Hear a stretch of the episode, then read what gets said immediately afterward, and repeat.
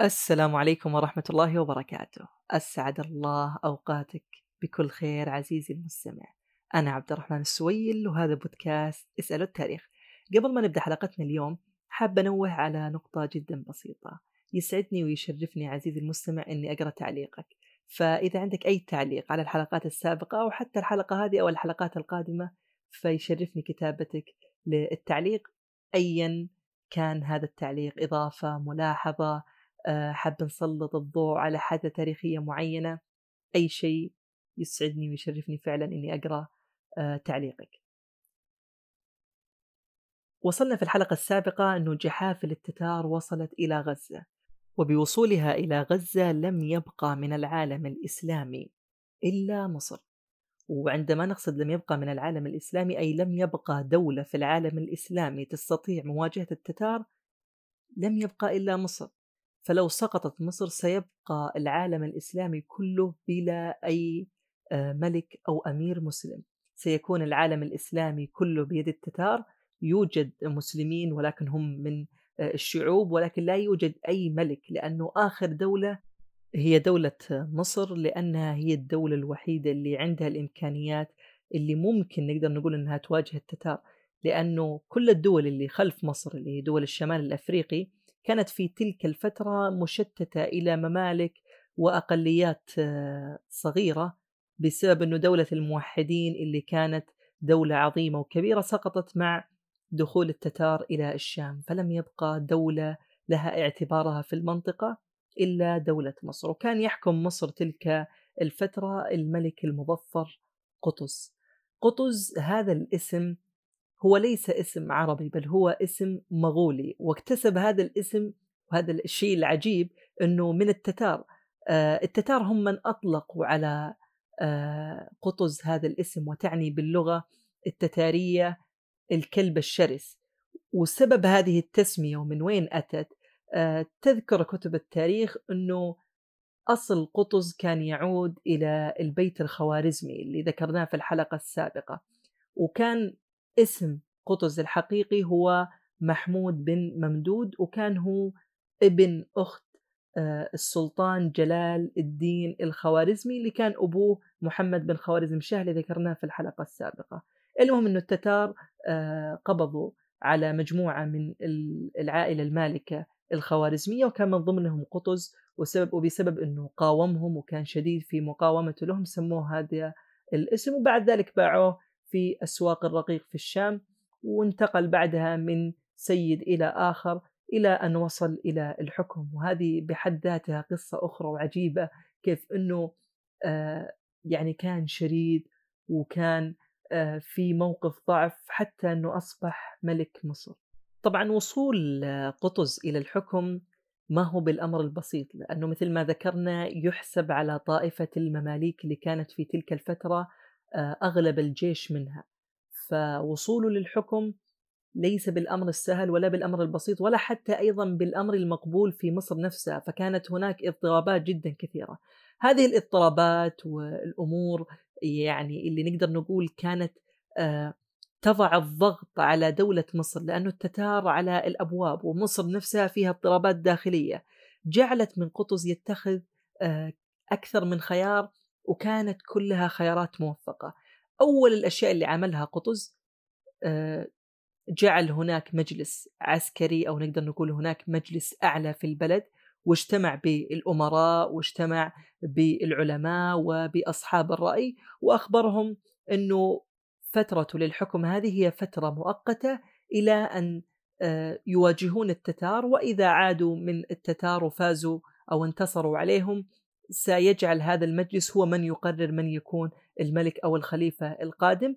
وأيضا آه، القرار الآخر اللي عمله قطز هو العفو عن طائفة المماليك البحرية اللي كانت بينهم وبين الملك اللي يسبق قطز آه، خلافات كبيرة أدت إلى أنهم يتفرقون في بلاد الشام وبلاد أخرى. فلما أعطاهم قطز العفو عادت أعداد كبيرة منهم وعاد أهم آه، شخص من الممالك البحرية هو القائد الكبير آه، الظاهر بيبرس وهذا القائد له يعني مكانة جدا كبيرة في قلوب المماليك البحرية وأيضا هو قائد عسكري قوي بحت يعني عقلية عسكرية وفذة وقوية فوجودها مع الملك المظفر قطز ستكون لها آثار جدا جيدة في إدارة آه، البلاد وإدارة الجيش قبل المواجهة المحتملة مع التتار.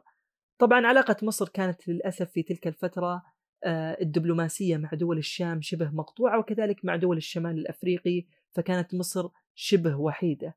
وهذه الأشياء كلها أمور يعني في في في داخل الشأن المصري ليست بالأمور المبشرة قبل مواجهة التتار لأنه مصر تقريبا شبه مقطوعة وهذا الشيء قد يؤثر في آه، مواجهتهم للتتار ولذلك كانت نسبة كبيرة من الأمراء وكذلك الشعب آه، في تلك الفترة في مصر لا يؤيدون مواجهة التتار. في ظل هذه الأحداث الراهنة وصلت رسالة هولاكو إلى الملك المظفر قطز. وقرأ قطز هذه الرسالة وكان هذا هو نصها.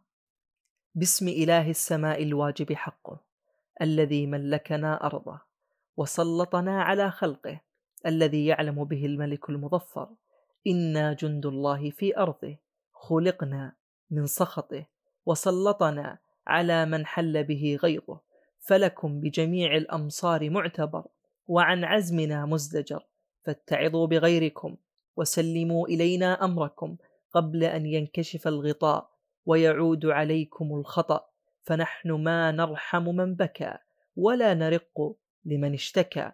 فتحنا البلاد وطهرنا الأرض من الفساد فعليكم بالهرب وعلينا بالطلب. فأي أرض تؤويكم وأي بلاد تحميكم وأي ذلك ترى ولنا الماء والثرى.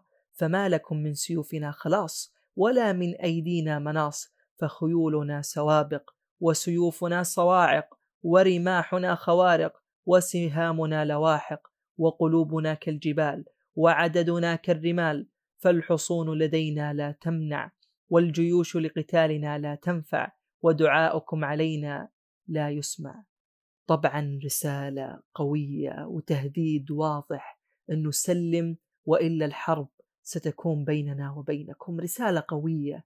آه، حتى طبعا ممكن البعض يستغرب كيف أنه التتار يكتبون رسالة بهذه اللغة العربية الفصيحة. طبعا للأسف كان هناك من آه، الممالك العربية ومن الدول العربية آه، الخونة أو قد ممكن يكونون اضطروا يعني بالسيف أنهم يكتبون هذه الرسائل. فكان هناك من آه، يكتب هذه الرسائل إلى هولاكو بهذه الصياغة. فهو يعني صعب أن نحكم هل هم متعاونين فعلا. مع هولاكو ولا هم مضطرين بحكم أنه إما أن تكتب ولا أنك سوف تقتل؟ فكانت هذه الرسالة جدا قوية ورسالة مثل ما ذكرنا فيها الكلمات اللي فعلا تبث الرعب. وحتى تتخيل عزيزي المستمع يعني قوة التتار في تلك الفترة أنه أصبح هناك شائعات تتناقل ما بين يعني كبار الدولة وحتى ما بين العوام يعني إلى درجة أنهم كانوا يقولون أنه إذا أخبرك أي أحد أنه التتار يهزمون فلا تصدقه مستحيل. يعني إلى إلى هذه الدرجة كانت ال ال ال الكلمة هذه منتشرة ما بين الناس وأصبح في خوف فعلي من التتار. العالم الإسلامي كله أصبح يهاب ويخاف التتار. طبعا بعد ما قرأ قطز هذه الرسالة أخبر آه، الأمراء أنه سوف يواجه التتار. وكانت هذه صدمة أخرى. يعني حاولوا أنه يثنونه وأنه لا يحتمون في مصر وكذا لكن أعلن قطز أنه لن يتهاون وأنه سيقاتل التتار. إذا مصر تعلن الحرب على التتار. قرار سيكون من أخطر القرارات اللي مرت على تاريخ مصر. قرار ما هو بالبسيط أبدا أنك تعلن مواجهة الجيش الذي من خلال المواجهات أثبت أنه أسطورة لا تقهر. موضوع مش بسيط أبدا وسيكون له عواقب بما أنه قطز اتخذ هذا القرار. ولما جاء وقت يعني أنه يعدون الخطة ويضعون تحركات الجيش اجتمع قطز طبعا بالقادة آه، العسكريين وبمجلسه العسكري حتى أنه يرون ما هي الطريقة المناسبة لقتال التتار. فالأغلب يعني اقترح على قطز أنه يقاتل التتار في مصر أنه يكون قريب من البلد. ولكن أيضا قطز فجر لهم مفاجأة أخرى. أنا لن أقاتل التتار آه، في مصر أو قريب من مصر. أنا سأخرج لهم إلى أقرب مسافة هم موجودين فيها. طبعا لك أن تتخيل الخوف وحتى أيضا يعني للأسف تلك الفترة آه، لم يكن جميع القادة العسكريين فيهم الشجاعة أنهم يواجهون التتار. فطبعا قطز كان له رأي وحكمة من مواجهة التتار والسبب آه، أنه لو جلس أو قاتل قريب من مصر فلو سقط الجيش سيسقط كله وسيسهل على التتار دخول آه، القاهرة ودخول مصر وسيحدث مثل ما حدث في بغداد وفي باقي الدول. والشيء الثاني أنه لما يخرج قطز للقتال بجيشه سيكون لهم الأولوية في اختيار المكان وهذه نقطة جدا مهمة. لما الجيش يختار المعركة والميدان هذا يجعل له أفضلية وأولوية لأنه سيكون هو المتحكم بأرض المعركة وهو الأدرى بالأماكن المناسبة وغير المناسبة. طبعا اقتنع آه، المجلس العسكري بقرار قطز واتفقوا على أنهم يخرجون لمواجهة التتار وما كان هذا أبدا آه، بالموضوع البسيط أو بالموضوع السهل.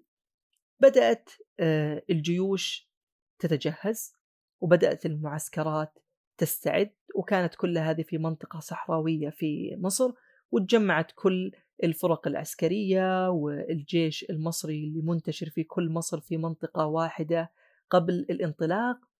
وها هو الملك المظفر سيف الدين قطز يركب فرسه ويقول اللهم هون علينا سفرنا هذا واطوي عنا بعده.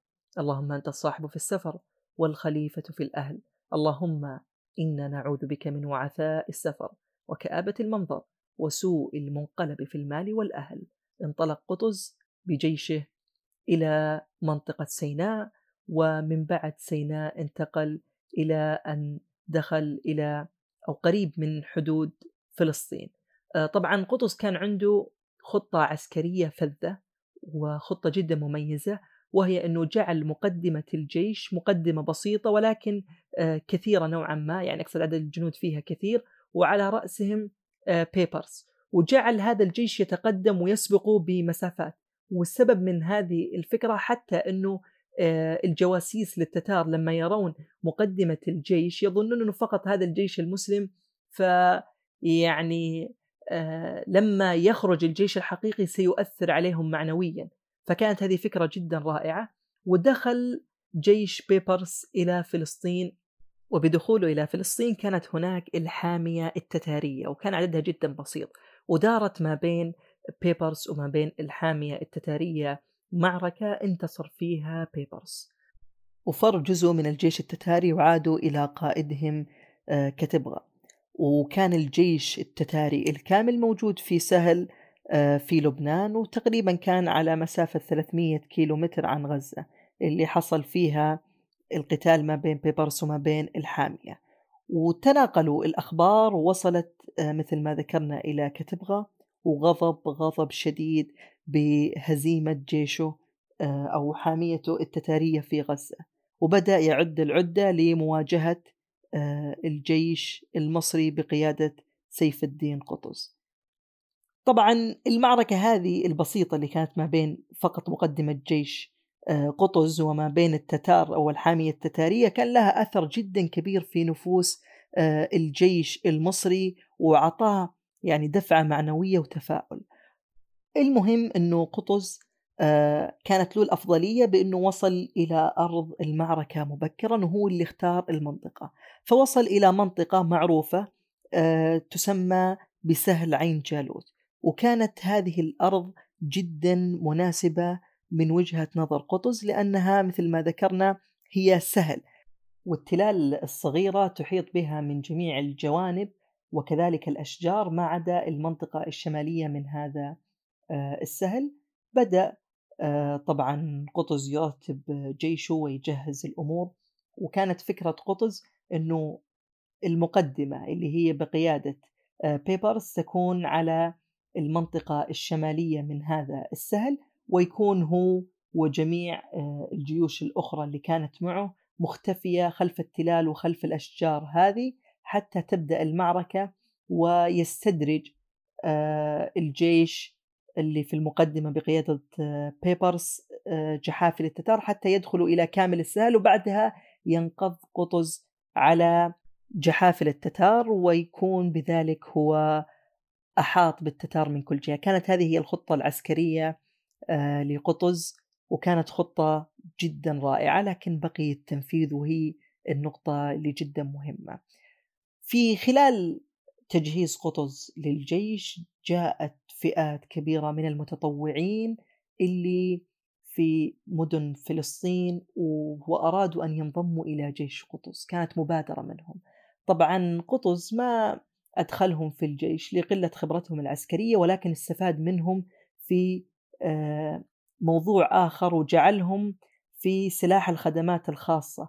وكانت فكرة آه، الخدمات الخاصة بشكل بسيط جدا إنهم ينقلون العتاد والمعدات ويهتمون بشؤون الأكل والشرب ويعطون الجنود ويزودونهم بالأسهم والرماح وأيضا آه، يهتمون بموضوع الخيول وينقلون الجرحى ويداوونهم هذه كلها كانت لها فرقة خاصة آه، تؤديها من الجيش المملوكي أو من جيش المصري ولكن بما أنه في متطوعين فجعل قطز هؤلاء المتطوعين هم من يقومون بهذه المهمة.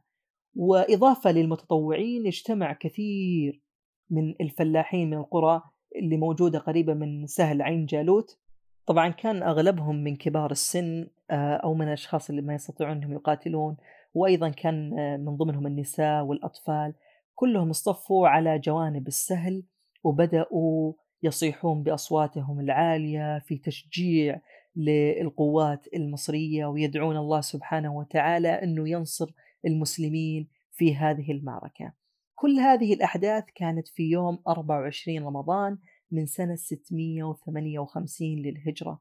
اليوم اللي يسبق المعركة الرهيبة المعركة القوية معركة عين جالوت. طبعا في ظل هذه آه، التجهيزات وفي ظل آه، الاستعدادات لهذه المعركة جاء أحد الرجال من أهل الشام يريد مقابلة أمير القوات المصرية قطز. وكان هذا الرسول عنده رسالة جدا مهمة وكانت هذه الرسالة من صارم الدين أيبك. وصارم الدين أيبك هو أحد آه، المسلمين اللي أسرهم هولاكو لما غزا بلاد الشام.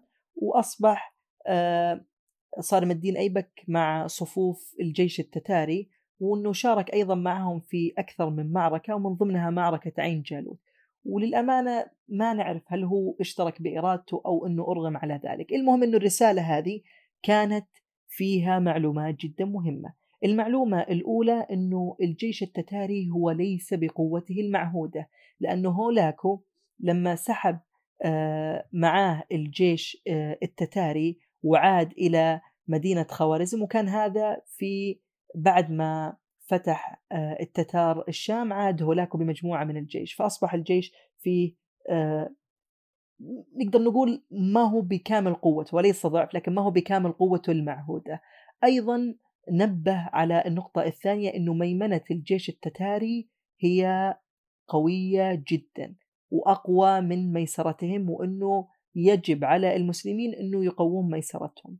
طيب هذا مصطلح آه، عسكري تاريخي خلونا نوضحه بس.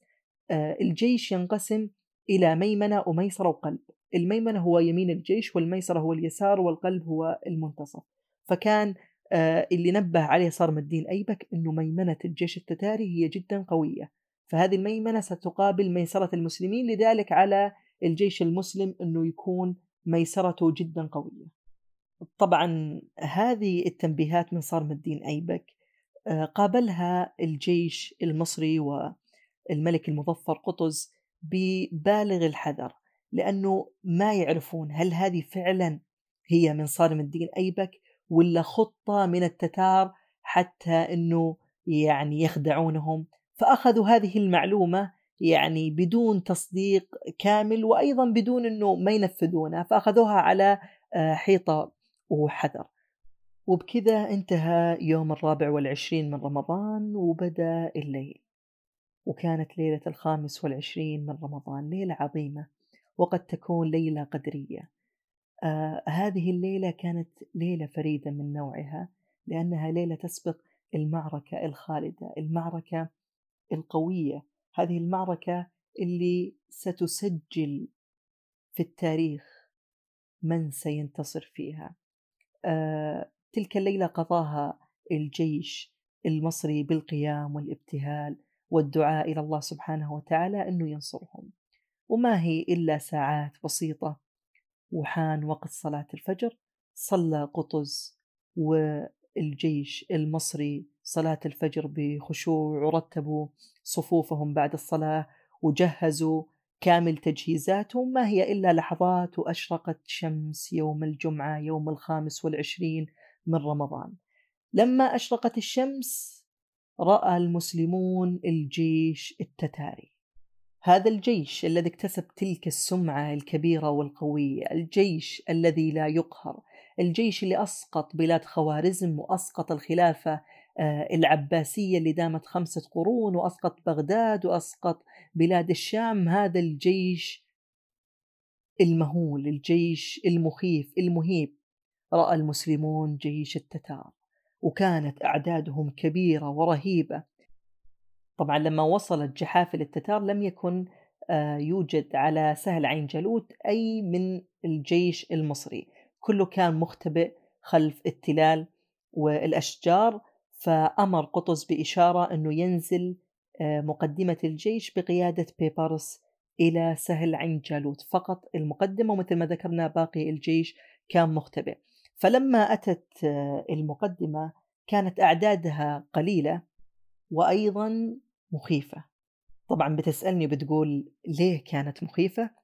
راح أذكر لك ليش كانت مخيفة ولكن ليس على لساني كانت على لسان صارم الدين أيبك. لما نزلت آه، قوات الجيش المملوكي اللي كانت آه، مع بيبرس إلى أرض المعركة كانت على شكل صفوف وعلى ترتيب عسكري فكانت كل فئة كل فرقة أو كل فئة تنزل إلى أرض المعركة تكون لها ألوان معينة. فعلى سبيل المثال تنزل الفرقة الأولى وكانت مثلا باللون الأحمر والأبيض بعد تنزل فرقة أخرى بألوان مختلفة وكان ترتيبها وأشكالها جدا رائعة. فكانت الخيول نفس اللون آه، الأسلحة نفس اللون لبس آه، الجيشي للفرقة اللي تنزل نفس اللون فكان لونها مرهب ومخيف إلى درجة أنه كتبغى سأل صارم الدين أيبك يعني مين مين مين هذا اللون؟ فذكر له أنه هذا اللون لفئة معينة آه، من المماليك وبدأت تنزل فرقة ثانية وثالثة ورابعة وخامسة وكل ما تنزل فرقة يسأل آه، كتبغى آه، صارم الدين أيبك مين هذه الفرقة؟ مين هذه الفرقة؟ وأصبح من كثر ما يذكر صارم الدين أيبك الفرق إلى أنه جت فرق وما يعرفها. وطبعا صار يعني يقول أسماء من راسه فقط حتى يلقي الرعب في قلب كتبغى وفعلا دب الرعب في قلب كتبغى من الأعداد المهولة اللي قاعد تنزل وترتيباتها وأشكالها وألوانها فكان لها رعب وهيبة في صدور وقلوب المغول. بعد أن نزلت الفرقة العسكرية بقيادة بيبرز بدأت فرقة الموسيقى العسكرية للدولة المملوكية تعزف وتدق الطبول وتنفق في الأبواق وكانت هذه كلها لأسباب كثيرة من الأسباب أنها تدق الرعب في قلوب الأعداء وأيضا كان لها ضربات معينة. فالموسيقى العسكرية هذه بعض الأحيان قد تكون في أشياء مخصصة فقط لميمنة الجيش وبعض الأحيان في ضربات معينة خاصة للميسرة وبعض الأحيان قد تكون في أشياء معناها أنه الجيش يتقدم أو الجيش ينسحب. فكانت هذه هي الطريقة اللي تجعل قطز يوجه الجيش آه، المملوكي في أرض المعركة وهو خلف آه، التلال والأشجار. إنها ساعة الصفر الجيشان أمام بعضهما وما هي إلا لحظات وتبدأ هذه الملحمة الملحمة التي ستسجل في التاريخ أقوى وأعظم جيش على وجه الأرض يقابل الجيش المصري الجيش المملوكي هذا الجيش الذي يريد أن يسجل لأول مرة في التاريخ انتصار على كتائب التتار. آه طبعا أشار القائد كتبغى إلى جنوده بالانطلاق وانهارت جحافل التتار باتجاه القائد ركن الدين بيبرس اللي عندما رأى اقتراب جحافل التتار أيضا آه، أشار إلى جيشه بالانطلاق وانطلق الجيشان وامتزجت قوات آه، المماليك بقوات التتار وارتطم الجيشان ارتطام عظيم وقوي وعلت أصوات ضرب السيوف وأثار آه، الغبار حتى أصبحت المعركة لا يكاد أحد أن يرى شيء واعتلت أصوات المسلمين وكذلك أصوات التتار في هذه المعركة حتى الجموع الغفيرة اللي كانت من الفلاحين اللي حول آه، سهل عين جالوت بدأوا يصيحون. ومعركة قوية احتدم فيها اللقاء ضرب من كل مكان. لك أن تتخيل هي مسألة وجود. فالتتار يريد أن ينهي الوجود الإسلامي والمماليك والمصريين يريدون أن يوقفوا هذا المد. معركة قوية جدا. مع العلم أنه الجيشين على رغم من قوة التتار ومن آه، الأعداد الغفيرة لهم استطاع آه، ركن الدين بيبرس أنه يرد نوعا ما هذا الهجوم وأنه ما زالت الحرب سجال. يعني ما زالت الحرب والقتال ما بينهم في آه، تعادل ما بين الطرفين مع أنه هي فقط مجموعة بسيطة من جيش ركن الدين ببرس اللي هي المقدمة. ما, زال ما زلنا نتحدث عن مقدمة الجيش. قطز وباقي الجيش لم ينزل حتى الآن. الآن ما زلنا في الخطة الأولى من خطة المماليك وهي استنزاف القوات التتارية حتى أنهم آه، يضعفون أكثر وتبدأ بعد ذلك الخطة الثانية. بدأت الآن الخطة الثانية من الملك المظفر قطز وأرسل دقات الطبول والصيحات المعينة التي لن تفهم إلا فقط من المماليك. فكانت هذه الدقات هي الإشارة للبدء بالخطة الثانية وهي انسحاب قوات الظاهر بيبرز فتراجع آه، بيبرز بقوات الجيش الإسلامي إلى الخلف وكانت هذه هي الخطة حتى إنه كل جيش كتبغى والتتار يدخلون في سهل عين جالوت وكانت هذه خطة جدا ذكية. طبعا لما رأى كتبغى أنه جيش بيبارس قاعد ينسحب أمر جميع قواته أنها تضغط وتقاتل حتى تنهي كتيبة بيبرس كاملة وكان هذا خطأ فادح من كتبغى اللي ما هو قائد بسيط قائد عاصر جنكيز خان قائد عمره في الستينات قائد عنده خبرة حروب طويلة. ولكن سبحان الله أخطأ هذا الخطأ الفادح حتى أنه ما وضع كتيبة في خلف جيشه حتى أنها تأمن طريق العودة لو أن جيشه آه انهزم. ولما رأى قطز أنه الجيش التتاري كامل دخل إلى سهل عين جالوت أمر بتنفيذ الخطة آه الثالثة. وهي نزول كامل قوات المسلمين إلى سهل عين جالوت ويغلقون السهل كامل من جميع الأطراف. فدقت الطبول ونزل جيش الملك المظفر قطز على التتار من كل حدب وصوب. يعني الآن الوضع السهل مغلق من كل الأماكن بالجيش المملوكي جيش الملك المظفر قطز. وبدأ القتال عنيف جدا في هذه اللحظة اكتشف كتبغى أنه أخطأ خطأ فادح. والمعركة في هذه اللحظة تحولت 180 درجة لأن المعركة الآن هي ليست معركة انتصار أو هزيمة أو معركة فوز أو خسارة هي معركة حياة أو موت. لأنه الجيش إذا أحيط من كل مكان هذه لها إيجابيات ومن الإيجابيات أنه جيش المسلمين ممكن يقضي على جيش التتار كامل.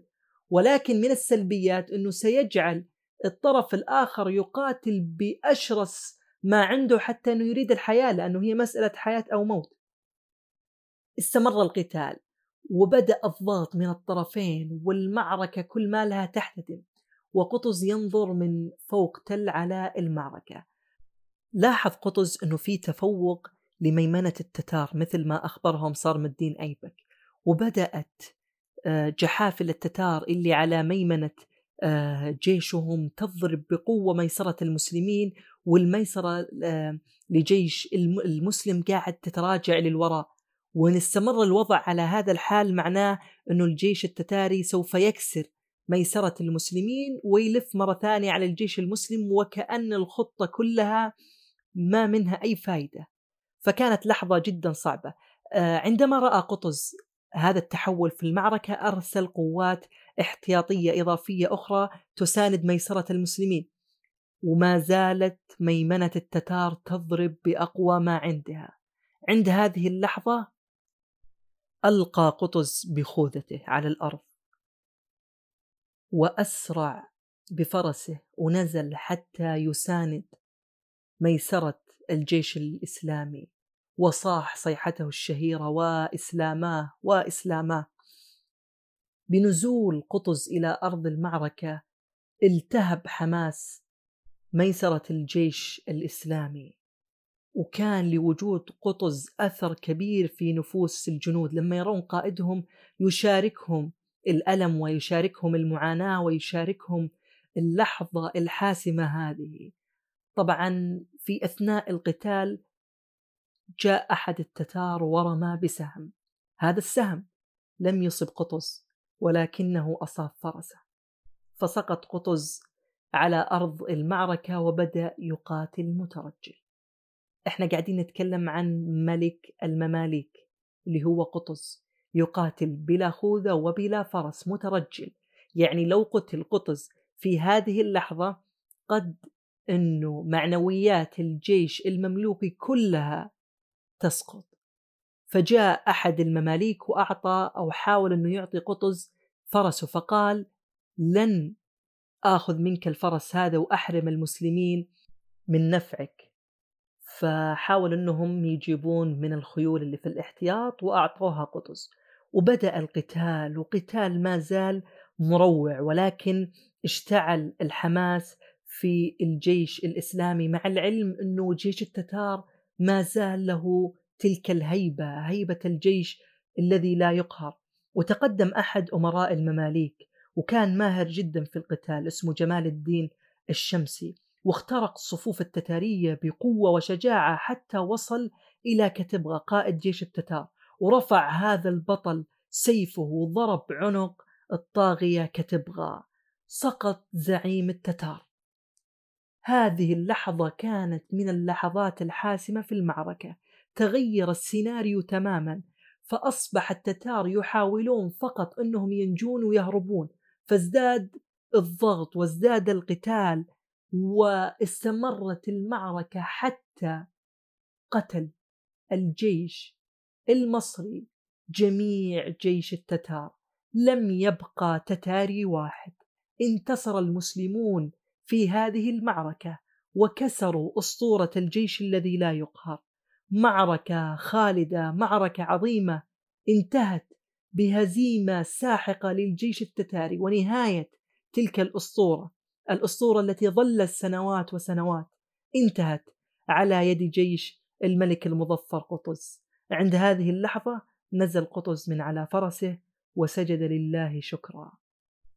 طبعا وصل الكتاب أو الرسالة اللي تحمل البشارة لأهل دمشق بفوز المسلمين في هذه المعركة وهزيمة الجيش التتاري وكان هذا يوم 28 رمضان. ففرح المسلمون في دمشق فرح عظيم وقاموا وأمسكوا الحامية التتارية اللي هي المجموعة البسيطة من الجيش اللي موجودة في دمشق وقضوا عليهم آه، جميعا. وأصبح الشام بعد أسبوع أسبوعين آه، محرر بالكامل.